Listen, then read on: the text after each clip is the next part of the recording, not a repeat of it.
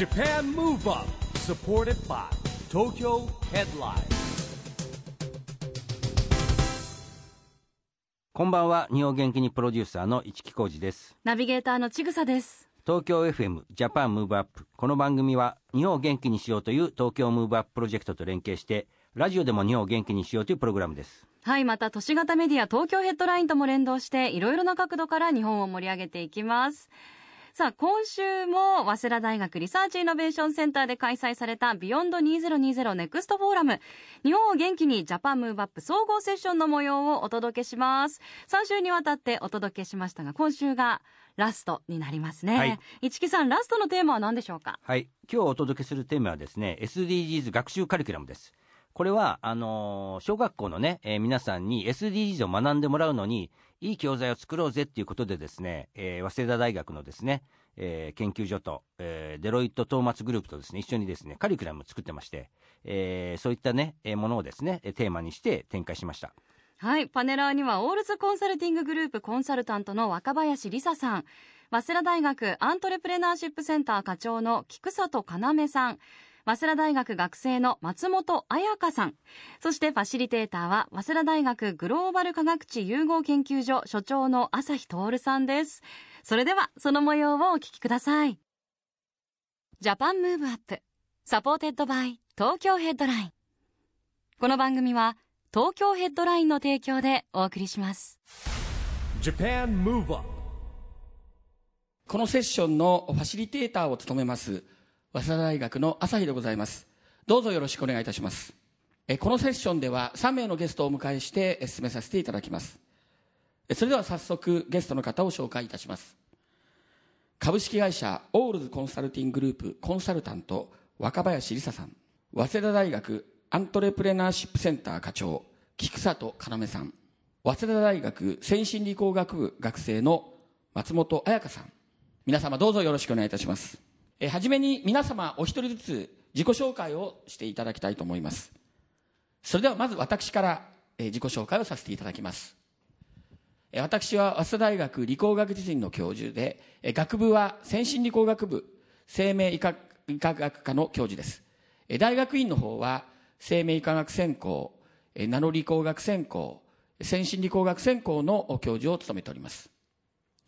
私、理学の博士を取得しておりますが、その後、ビジネススクールで、MBA も取得し、スーパーテクノロジーオフィサーという称号をいただいております。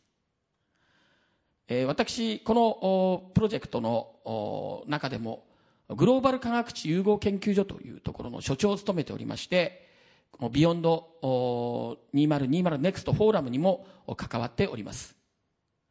学内ではナノリ、ナノライフ創新研究機構の副機構長や、学部先進理工学部研究科の教務担当教務主任も務めております。研究プロジェクトもいくつか取り組んでおりまして、我が国がこれから取りむ取り組むべき研究開発や教育人材育成、えー社会実装に向けたあ教育や研究に携わっております。本日はどうぞよろしくお願いいたします。え続きまして、え若林さんの方から自己紹介をお願いいたします。はい、浅井先生どうもありがとうございます。えーオールズコンサルティンググループコンサルタントでソーシャルパブリックリレーションズスペシャリストの若林理沙と申します。えーデロイトデジタルのコラボレーターもしております。私なんですけれども、あの大学卒業後、あの地方局のアナウンサーを経て、あの東京のあのテレビ局であの数々の報道番組をですねキャスターとしてあの務めさせていただきました。でその時に特に国際情勢でしたりとか、まあ、教育問題、まあ、今回のテーマである教育に関しても取材をしておりましてあともう一つはサステナブルビジネスですねあの責任にある責任のあるビジネスのことに関して取材をしておりましたあともう一つ今回のテーマとあの関連があるのが情報リテラシーの普及活動にも取り組んでおりましてあの小学生の方にですね小学生の皆さんに情報リテラシーとはっていうところをですねお伝えするということもしておりました。でその後あのデロイトに転職いたしましてその際に小学生向け SDGs 教育の開発を普及というところをですね朝日先生と一緒に、はい、携わらせていただいていたというところです。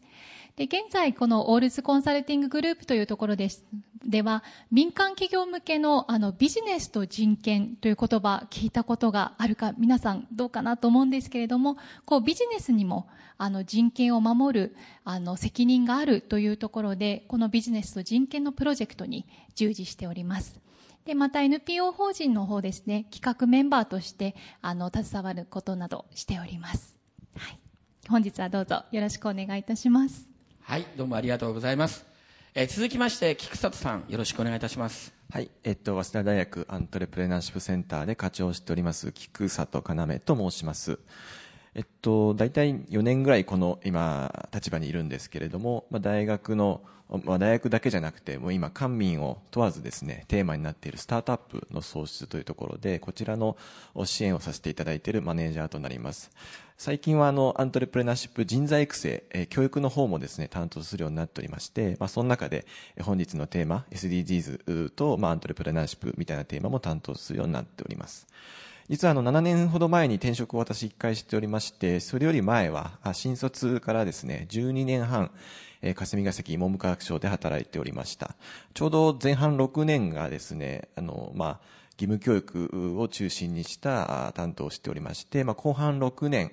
え、が大学行政、大学運営関係を担当して、え、途中大阪大学というところに出向した経験もあるんですけど、え、そういった形で、あの、行政、教育行政を長らくやっておりまして、まあ、7年前、あの、現場でそれを、教育を良くするというところに携わりたいという思いからですね、転職をしまして、今の立場に至っております。本日どうぞよろしくお願いいたします。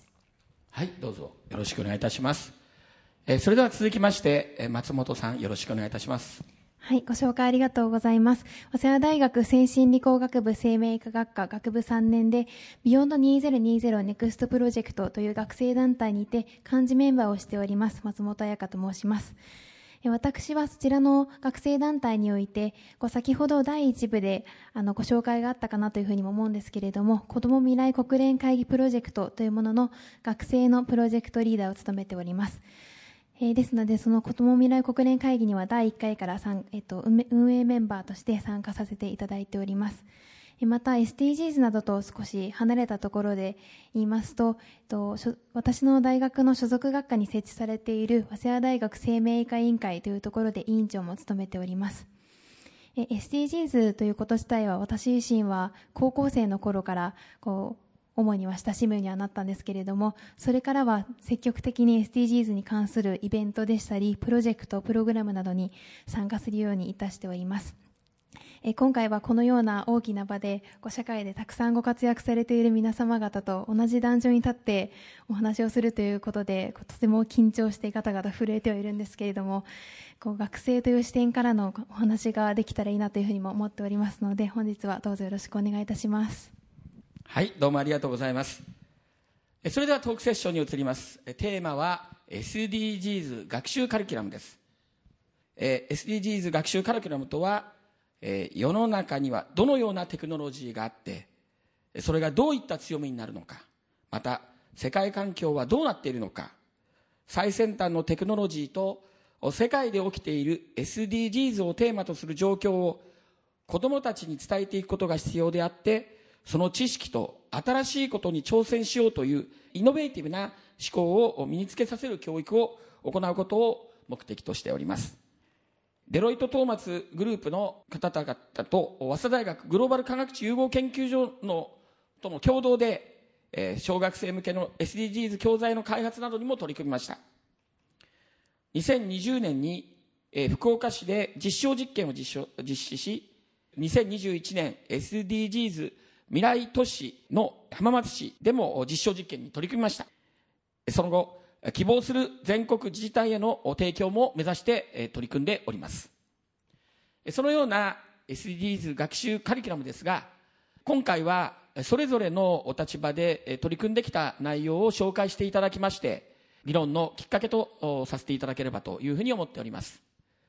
まず最初に若林さん、若林さん SDGs 学習カリキュラムえー、グローバル科学地融合研究所とデロイトとの共同ということで、えー、オンラインを当時はオンラインだったと思いますが、すね、えー、夜中ぐらいまでやったことも議論したこともあったかと思いますが懐かしいんですが、まあ、そのようなことからは、えー端を発した取り組みについてご紹介いただけますか？あはい、ありがとうございます。今、あの、先生の方から、新しいことに挑戦しようという思いでっていうところがあったんですけれども、まさにこの SDGs 教材開発しようってなった時には、あの、やはりこう、日本の教育ってどうしてもこう、受け身になりがちというか、なかなか子供たちが能動的に動けないっていうところがあって、で、ちょうどその探求という時間も増えてきてくるっていうところで、ぜひですね、これが早稲田大学のあのせ学生の皆さんと一緒に開発ができたらっていうところで。でやはりその学校に頼りきるんじゃなくてもうちょっとビジネスセクターがすべきことってあるんじゃないかっていうところでデロイトデジタルであの一緒に開発できるところはないか。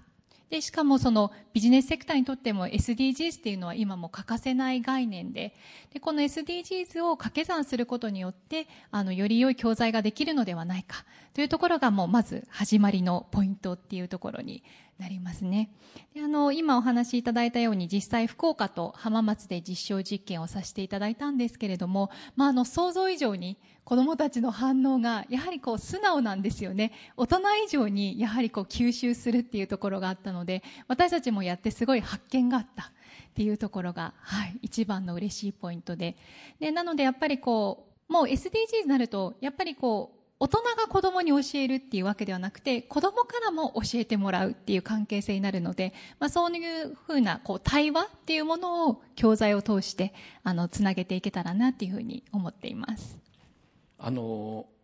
その取り組みでですね、あの当時コロナがええ。もう蔓延している中で、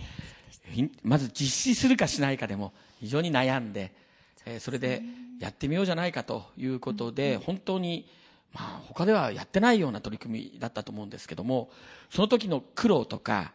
まあや後でこれああだけど苦労したけども準備大変だったけどやってよかったななんて思うこととかありますか？そうですね。まあ、やってしまうと基本いい思い出しか残らないタイプなので、今なかなかパッと思い浮かばなかったんですけれども、でもあの、特に学生の皆さんが本当に頑張ってくれた分苦労があったんじゃないのかなっていうことは あの 準備とかですね。あそうなんですそうなんです。でこう一緒にブレストとかもするんですけれどもやはりこう社会人の視点と学生との視点の若干の違いとかがあってでこの着地点をどこにするかっていうところでもお互いに悩んだりとかもあったので、まあ、そこはあの結果的に、まあ、お互いの意見を聞けて着地点を見つけられたのですごい良かったと思ってるんですけれども、はい、私たち以上に大変だったと思います。あの多分、えー大学生が小学生の思い描いてこんなことを考えるんじゃないかというのとビジネスパーソンの方々がこうじゃないかっていうところの、そのなんて言いますかある意味戦いみたいなところもあったりして、えーどうしてそんなことを考えるんだろうってお互いにあの多分思って作り上げた教材なんじゃないかなと思うんですが、その時にあの今度、まあ、実際に現場で子どもたちの前で、えーやられた時に、その、うん反応がすごくう今おっしゃられたようにものすごく、えー大人が今度気づかされるようなことがあったというふうにもおっしゃってましたけれども例えばあのそのようなことでどんなことがあれですかね、えー子どもたちが思いのほかこんな反応があったっていうのは感じられたことはあり,、ありますでしょうかね。そうですね。あの大人たちが思っている以上に子どもたちって大人を見ているなっていうことがすごい思っていて。なのであのジェンダーのこととかって正直そこまで出てこないんじゃないかなって思ってたんですけれども大人がその女の子男の子で分けたりする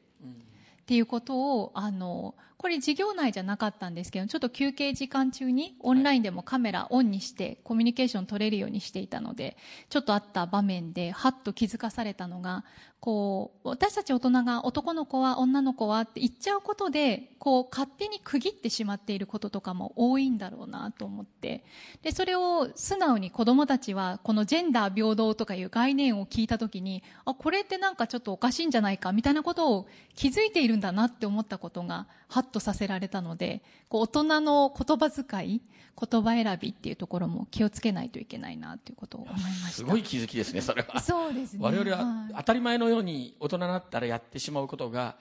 実はあ、まあ、児童というか小学生の頃はあまり意識していないのが大人が逆に違和感を感じさせてしまうっていうこともあるっていうことなんですね。そうですね、えーありがとうございます。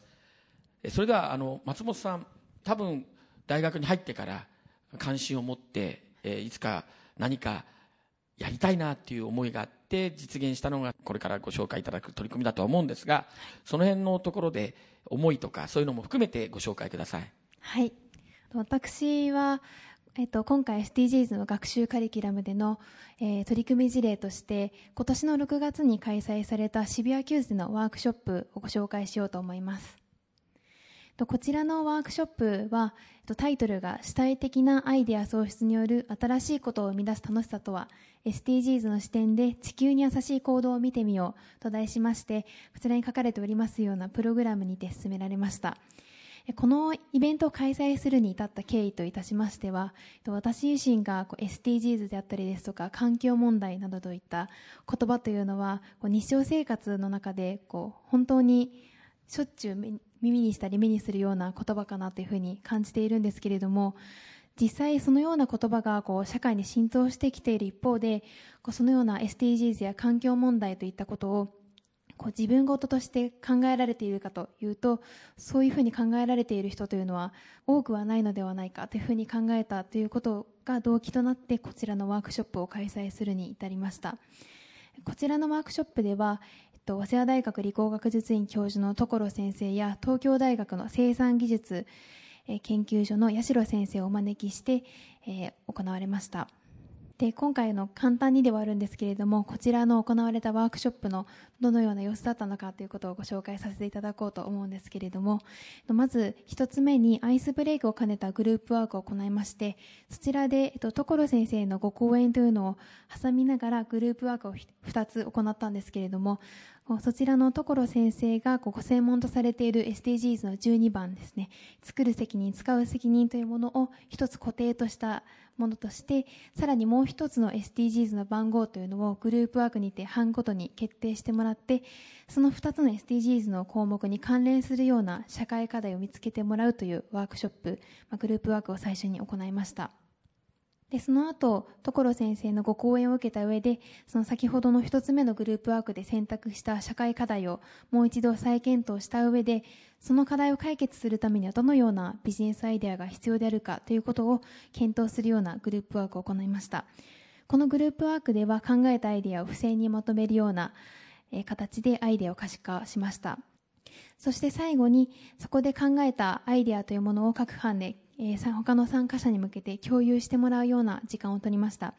でこちらのスライドにはごく一例ではあるんですけれども当日出たアイデアというものをご紹介しております。こう例えばですね SDGs の先ほど申し上げた12番と11番という住み続けられるまちづくりをというものをテーマに置いた班では消費者の意識と主体性というところに着眼点を置いて企業と消費者の間での環境負荷を評価するような仲介者としてアプリやったりアプリであったりポイントのサービスを行うというような提案であったりですとか SDGs の12番と13番という気候変動問題に具体的な対策をというものに着眼点を置いたグループでは食品容器にオブラートを使うというようなかなり奇抜なアイデアを用いてこうリユースをもっとえ活発して行おうというようなアイデアが出たりかなり短い時間のグループワークではあったんですけれども SDGs を取り上げていることもあって SDGs らしいような多彩なアイデアが出ていたプレゼン、えーとグループワークになったのではないかなというふうに思っております。はい、はい。えっと今回これを企画して実行したんですが渋谷 QWS という、まあ、その地の利もあり、えー参加者が、えー先ほど見ますと高校生から社会人と実際問題はどんな感じだったんですか？はい、当初その私たちの企画側で予定していた時はこうかなり大学生が多くなるのではないかなというふうに考えてはいたんですけれども高校生の方からもう社会でこうたくさんご経験積まれているような方まで幅広い年代層の方にご参加いただいたこともあってこうグループワークの際にもその若者であったりとかその大人の方の視点だけの固まった視点ではなくてこう幅広いアイデアを取り入れたようなグループワークができていたのではないかなというふうに思います。あの写真を見ると、まあ、先ほど言ったあんまり男女なんて言っちゃいけないのかもしれませんけどえー女性も結構参加されてますよね。そうですね大体半々ぐらいの参加率でかなり均等均衡が取れていたかなというふうに思いますはい、どうもありがとうございます。えーそれでは、あー菊田さん、この夏、早稲田大学でも新しい取り組みを、えー一つやったわけですが、えーちょっとご紹介いただけますでしょうか？はい、ちょっとまああの切り口変えてアントレプレナーシップというところから少しお話をしたいかなと思うんですけれども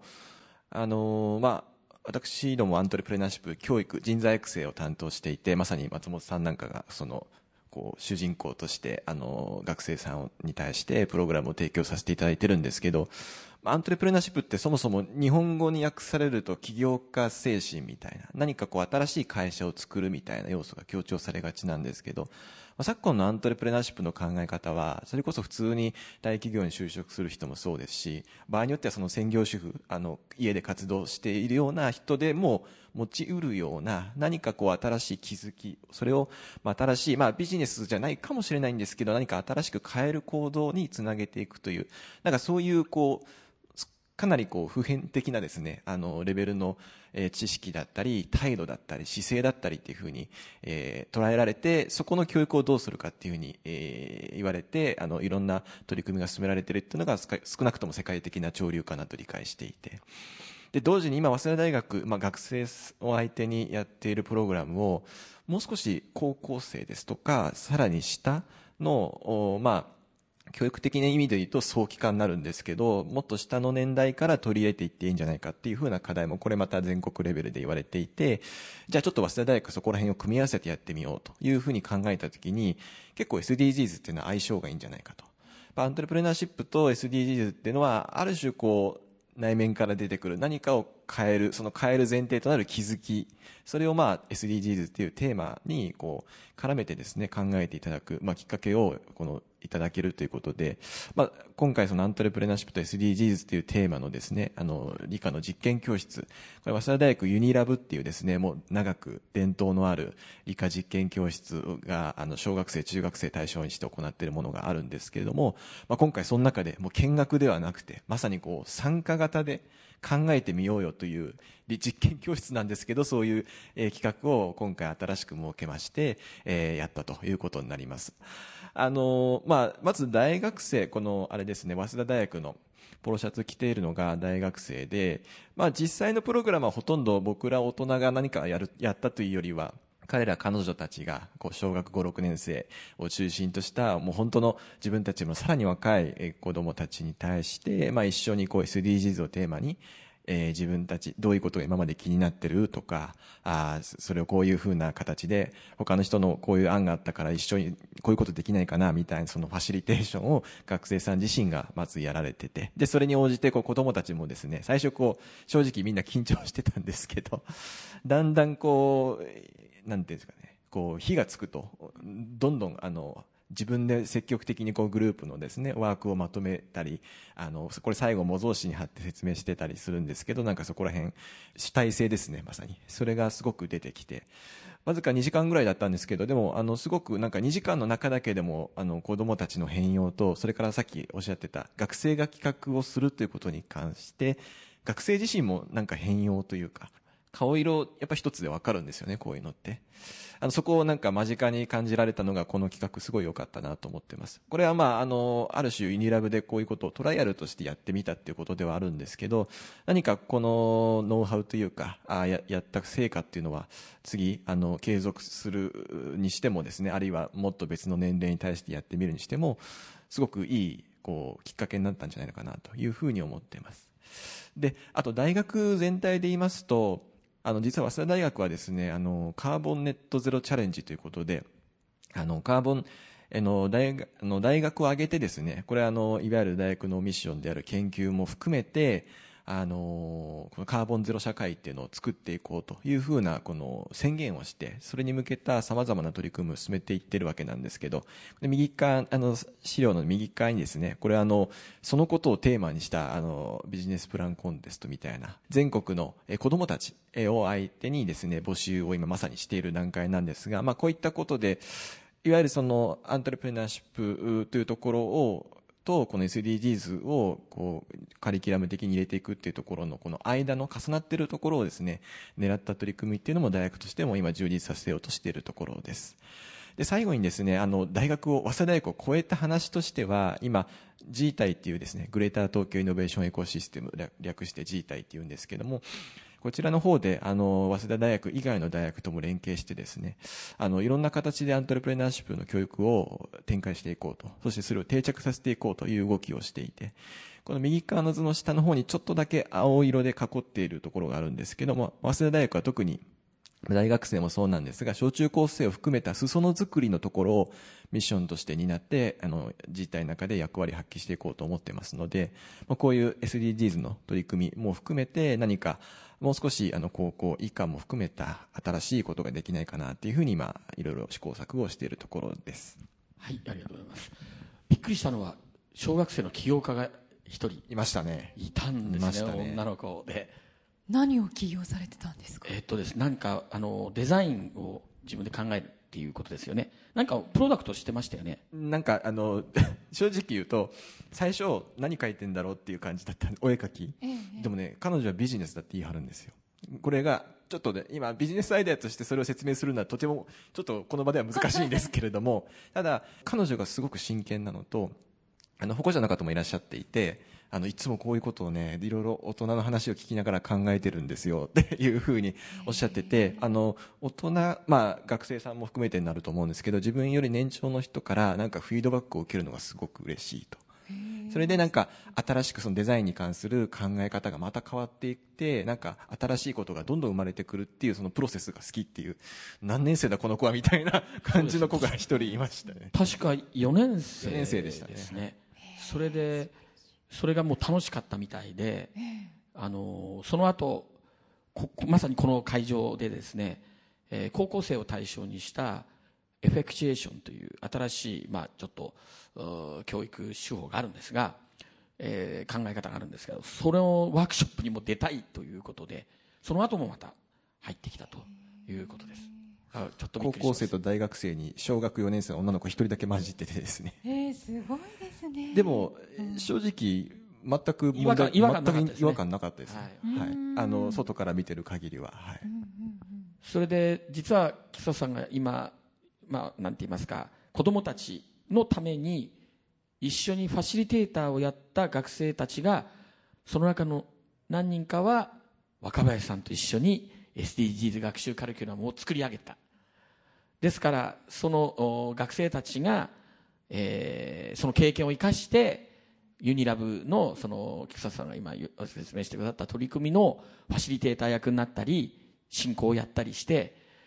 まあ、これエコシステムちっちゃいエコシステムかもしれませんけれども若林さんたちがやってたことを今度自分たちが主体的にやるっていう。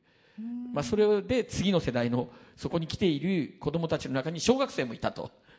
いうこれがやっぱりすごい面白いなというふうに感じますね。ですね。あとやっぱりその挑戦したい、やりたいことがある方がこの自由に挑戦できる場を場があるっていうことが素晴らしいなって思いますね。やっぱりどうしてもこう公教育だけで学校の場だとどうしても学年で区切られてしまって小学校以内だったりとか中学校内でとどまってしまうところをこの世代とか関係なくその小学校の子も参加できたのがすごいいいなと思いましたそうなんです。やっぱり前もこのセッションフォーラムでももななんて言いますかこうもどかしいというか日本の場合小学生はのところすごく元気だと。高学年になれば なるほど授業中で発言する数が少なくなってなんかこうかっこつけたりとか授業も本当は前の方に行って聞けばいいんだけど後ろの方から座っちゃうとか間違ったことは言っちゃいけないっていうプレッシャーとかそれがあるのかもしれない。結構あるみたいでやっぱ最初の一言が結構今の子供たち出すの結構ヘジテートする人が多いんですよね。だから最初本当あのプログラムも最初はちょっと温まってないなって感じだったんですけどあの学生さんがうまくこう火を入れることによって回り出したらもう早いですね逆に。はい、なんかすごかった。ですよ。だからあの学生のそのスタッフとして、えー、委員としてファシリテーターとして入った彼らがものすごくうまく学生たちに火をつけたんですよね。それを見てるとああ嬉しいなっていう気がしました。若林さんのおかげです。いえいえいえ。多分なんかご自身がね学生の皆さんたちがそれを経験しているからこそこうね身近に感じてそうやってこう刺激のポイントがわかるんでしょうね。そうですね、あのそのうまくテーマもなんか給食とかいうテーマとか何かこうなんて言いますか身近にあることをテーマにしながら SDGs につなげていって、えーこう展開していくっていうのがそれぞれのグループで、えーまあ、大学生がファシリテーションしたわけですけれども発表もすごかったですよね。一人でもいいしゃべっ一人代表が喋ってもいいんだよって言ってももうみんなこう前のめりになって最後はもうワイワイガヤガヤだったですよねああいうふうになるとは菊田さん思わなかったですよねまあ、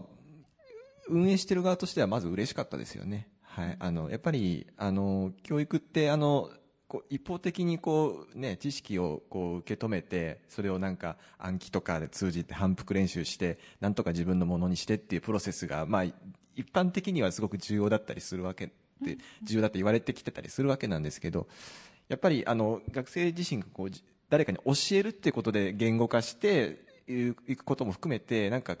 あの瞬間は結構知識だけじゃなくていろんなことが自分の中にあの学生さんですけど、定着していってる瞬間だったんだろうなという印象を持ちました。だから先ほど申し上げた顔色見ただけで分かるっていうのはそういうところで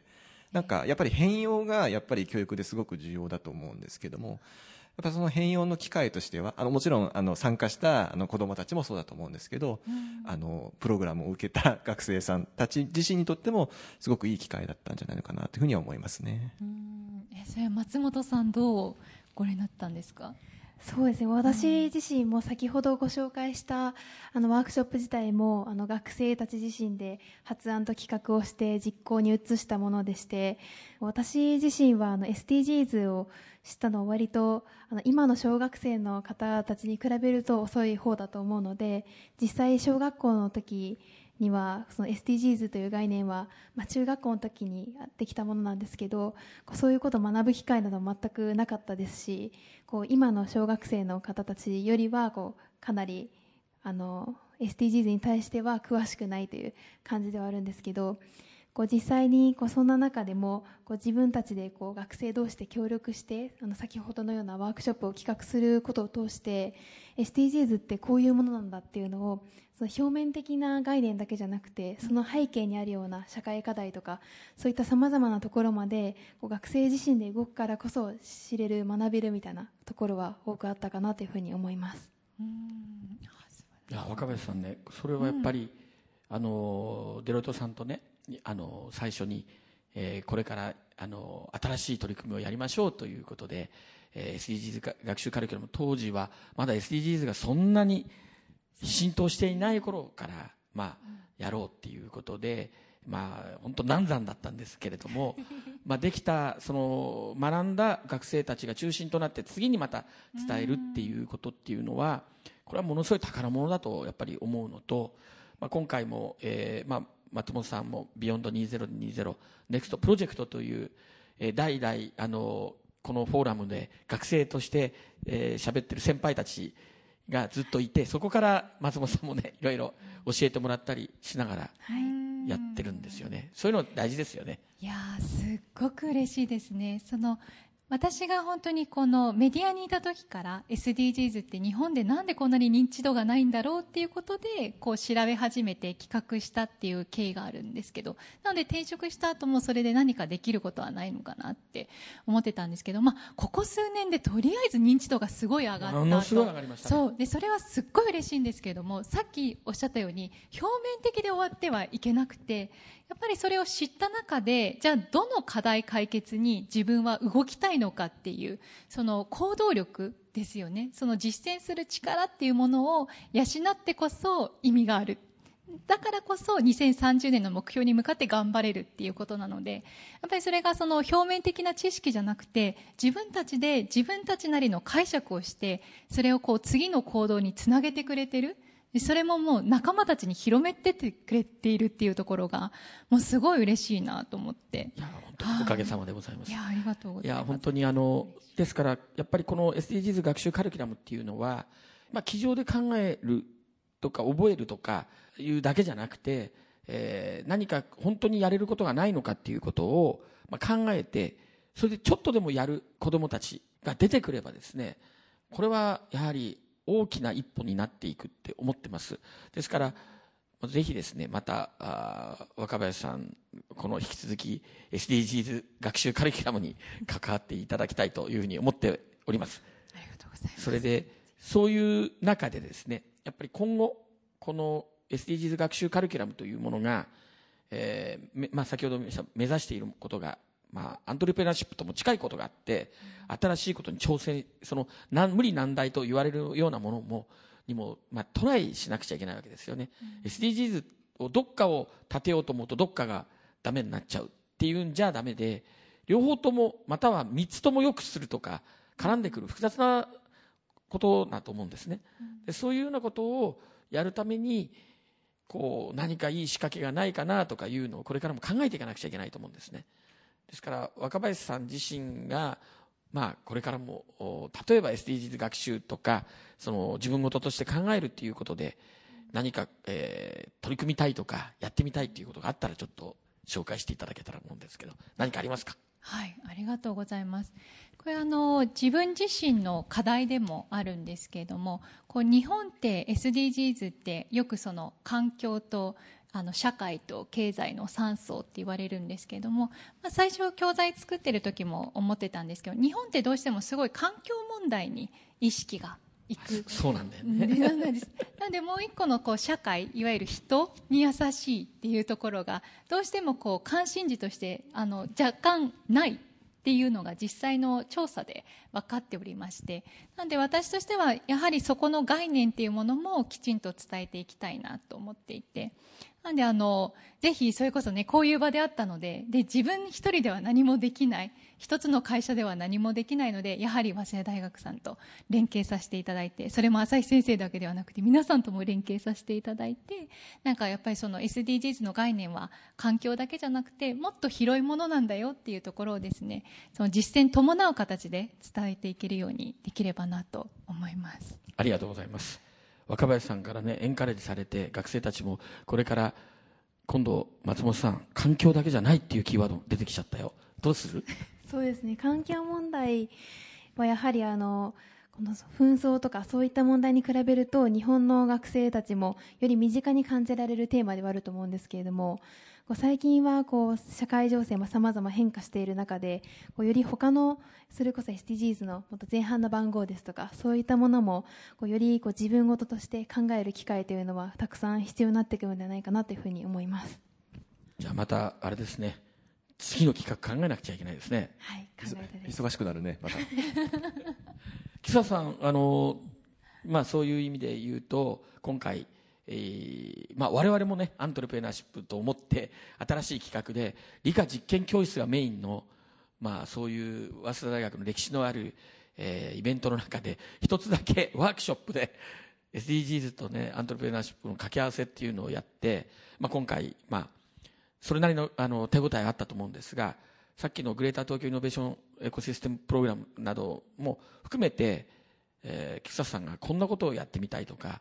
あのそういう SDGs とアントレプレナーシップという相性のいい掛け合わせなどがあると思うんですが何かあるあったらご紹介ください。あのまさにユニラブやってた時にユニラブ教室でやっててあのその運営担全体のイベント全体の運営担当の人がこうやってる教室をこう見回ってくるわけなんですけどえこれ理科教室なの？みたいなことを言ってねあの文科省の方もね視察に来られたんですよね。あそれはいい意味でも悪い意味でも多分言ってたと思うんですよ。あの理科教室なの？ってこれっていう。で多分そこにちょっとヒントがあるんじゃないかなと思ってるんですけど結局僕ら何かを考えるときに必ずこうバイアスとか前提とかこうカテゴライズっていうのを勝手にしている。ユニラブ、えー理科実験教室だから実験やんないといけないって。なんとなく大人の方がまず枠を考えすぎててっていうことがあるんじゃないのかなと。まああの場でああいうこう実験も何もしないような本当にワークショップそして発表するっていう場を作ったこと自体が実はチャレンジングなんですけどでもこういうことが当然になっていかないといけないといけないというか。大学の授業だから例えばこうじゃないといけないとかもちろんあの学生さんにとって質が高い授業を展開することが必要でそのためにいろいろこう専門的なところも含めてあの授業を設計していかないといけないんですけどもなんかそういう思考大人がそうやってこうそこにこうコストかけていろいろ考えること自体が実はいろんなバイアスがすでにかかっていてなんか変な方向に行ってるんじゃないのかなっていうことを常になんか自己反省しないといけないんじゃないのかなっていう、まあ、私なりの持ち帰りがありました。あの理科実験教室のあ失礼ユニラブの時にあの給食のことをテーマにして発表したチームがあるって言ってましたけど、あの給食の中で具体的に、まあ、アレルギーとかあのいわゆるこうハラルの問題とかで食べれない食材がある子どもたちにも給食をこう皆と一緒に食べれるようにはどうしたらいいだろうっていう提案だったんですよね。SDGs さっきあの環境だけじゃないって話がありましたけどやっぱ一番目貧困じゃないですか。だから基本的に人の問題なんですよね、SDGs ってやっぱり。だから、そこでこう、なんか、SD、あの、ワークショップでその給食で、しかも給食を美味しく食べるじゃなくて、そういう観点で子供たちから提案が出てきたこと自体が、まずすごく嬉しかったんですけど、同時に、やっぱりこういうふうな、あの、僕らが SDGs と考えた時にきっとこうだよねみたいなやつをやっぱり僕ら自身がまず取り払うように努力しながら、まあ、具体的にはあの子供たちあのであったりあの松本さんのようなこうある種自分たちでこう企画して教えられる立場にもいるような子たちと一緒にやっぱ企画していくっていう姿勢が多分大人にとって一番求められていて、なんかそれをやんないと本当の意味での SDGs の教育とか、まあ私自身が担当しているアントレプレナーシップの教育みたいなところもいいものになっていかないんじゃないのかなっていうところをちょっと気づかされましたんで、なんかちょっと抽象的な話なんですけど、どういうプログラムをやるにしてもちょっと欠かしてはいけない視点なのかなということを感じましたね。ありがとうございます。若林さんは、あの実はこのセッション以外のところでもやっている、えー、子ども未来国連会議などで、えー、豊島区との、えー、コラボレーションで、えー、SDGs を取り上げたりされてると思うんですが、まあ、そのようなことも、えーまあ、やられたときに、この SDGs 学習カリキュラムの立場からというか、観点から何かこう、えー、注意したこととか、または何かこうヒントになって、ややられたこととか何かありますでしょうかね？そうですね、えっと、すごい通じているところがあのまず子どもたちにあの想像力がこう刺激されるような最初時間を設けるっていうところで最初やっぱり発散することってすっごい大事だと思うんですね。であのやっぱりこう人に思いを巡らせることができることって、まあ、あの生きていく上ですごい大事だと思うんですけどやっぱそれにとって必要なの一つが想像力っていうところで、まあ、最初想像する時間を設ける。でみんなでわーって話し合って発散するっていう段階があってでその後にじゃあその発散されたものをどうやってあの選んでいこうねって修練させる思考力っていうものが必要になると思うんですね。なんでこの想像力と思考力の組み立て方っていうものはカリキュラムにおいても子供未来国連においても一緒だなっていうことを思っていてであのファシリテートがすごい大事あその だからその大学生は皆さんも素晴らしいファシリテーションしたっていうことがあったと思うんですけどやっぱりこう発散させてどうやって修練させていくかっていうところのあのファシリテーターはすごい大事だと思いますので、まあ、そこでこう皆さんが活躍してくれたんだなと思っていてだからやっぱそこの組み立てっていうところはあの共通していてやっぱその2つが、まあ、子どもたちの糧になるといいなっていうことを、はい、すごい思ってます。はい、ありがとうございます。ぜひこれからもあの引き続き、えー、SDGs 学習カリキュラム応援していただければというふうに思っております。あの松本さん、えーまあ、学生という立場で、えーまあ、今回 SDGs というキーワードで取り組みをやられたと思うんですけれどもその中でこれから挑戦してみたいなとか、まあ、これから後輩たちも今度育てなくちゃいけないあなたが育てられたように先輩たちから今度えー、大学生の後輩たちをに伝えていかなくちゃいけないこととかあると思うんですが、はい、特にそのようなことでは自分でどのように、えー、できたらいいなとか考えてらっしゃいますか？そうですね。まずはあの SDGs の理念自体はもうすごく広まってきていると思うんですけれどもそれをやはりあの自分たちの課題として認識するということが必要だなというふうに思うのと思いますであの小学生の方たちも今はあの学校教育として STEAM 教育などの中で SDGs 学ぶ機会というのも多くあると思うんですけれどもそれをこううっすらと SDGs について知るということももちろん大事だと思うんですけれどもこうそれをさらにこう視野を広げて課題解決のために自分たちはどういうことができるんだろうというのを考えるということでしたりですとかあとあの私たちが先ほどあのご紹介したようなワークショップを開くというのもその先ほど皆様がおっしゃっていたようにこう大学生だけで企画するとか大人の方たちだけで企画するというだけにとどまらないでこう世代ですとかもちろん性別などもこう多様性を取り入れながらさまざまなこうワークショップであったりですとか新しいことを生み出していくというそういうこうワークショップ一つを取った小さな機会ということにおいてもこうやっていくことを通してこうアントレプレナーシップですとかこうなんか新しいことをちょっとやってみた達成感というのも私自身もこう先ほどのイベントで得られたこともあるのでそういうふうにあの新しいことなどにこうチャレンジしていく機会というのがこうもっともっと身近なところにあるといいなというふうに思っております。はいどうもありがとうございます、えー、それぞれの、まあ、今回パネリストの皆さんの取り組みご自身たちが取り組まれたことをこれからさらに発展させるということのお話を最後伺いました、えー、ぜひですねこれからも SDGs 学習カリキュラムということで皆さんも新しい取り組みをどんどん広めていっていただけたらなというふうに思っております。え本日、え非常に、まあ、なんて言いますか、これから未来のあるような話をこのセッションではさせていただきました。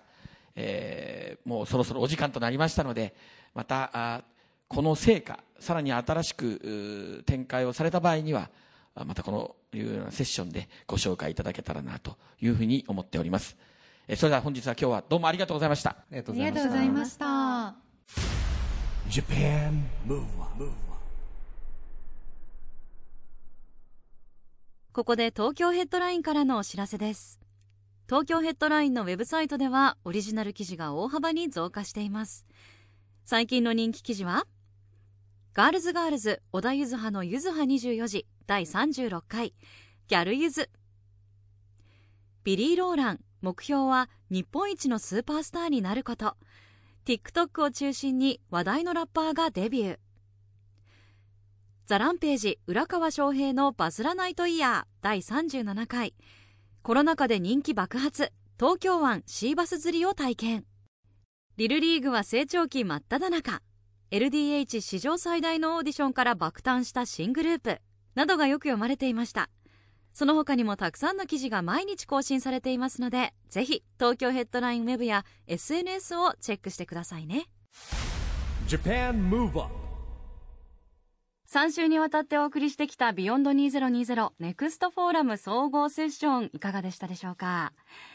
市木さん、はい、SDGs 学ぶカリキュラムもっと増えていくといいですし、でもすごいスピードでここ数年進んでいますよね。そうですね。あのやっぱりね、だんだんだんだん広がってきてると思いますし、あのこのフォーラムもね、半年に1回やってますんでね、また半年後に、えー、どんな形になってるかというのは楽しみですね。はい。ジャパンムーブアップ。今週はお別れのお時間ですが、次回も元気のヒントたくさん見つけていきましょう。はい。これからもみんなで知恵を出し合って、日本、そして世界をつなげて、地球を元気にしていきましょう。ジャパンムーブアップ。お相手は、市木浩二と、ちぐさでした。この後も東京 FM の番組でお楽しみください。それではまた、来週 Japan Move Up。Supported by 東京ヘッドライン。この番組は、東京ヘッドラインの提供でお送りしました。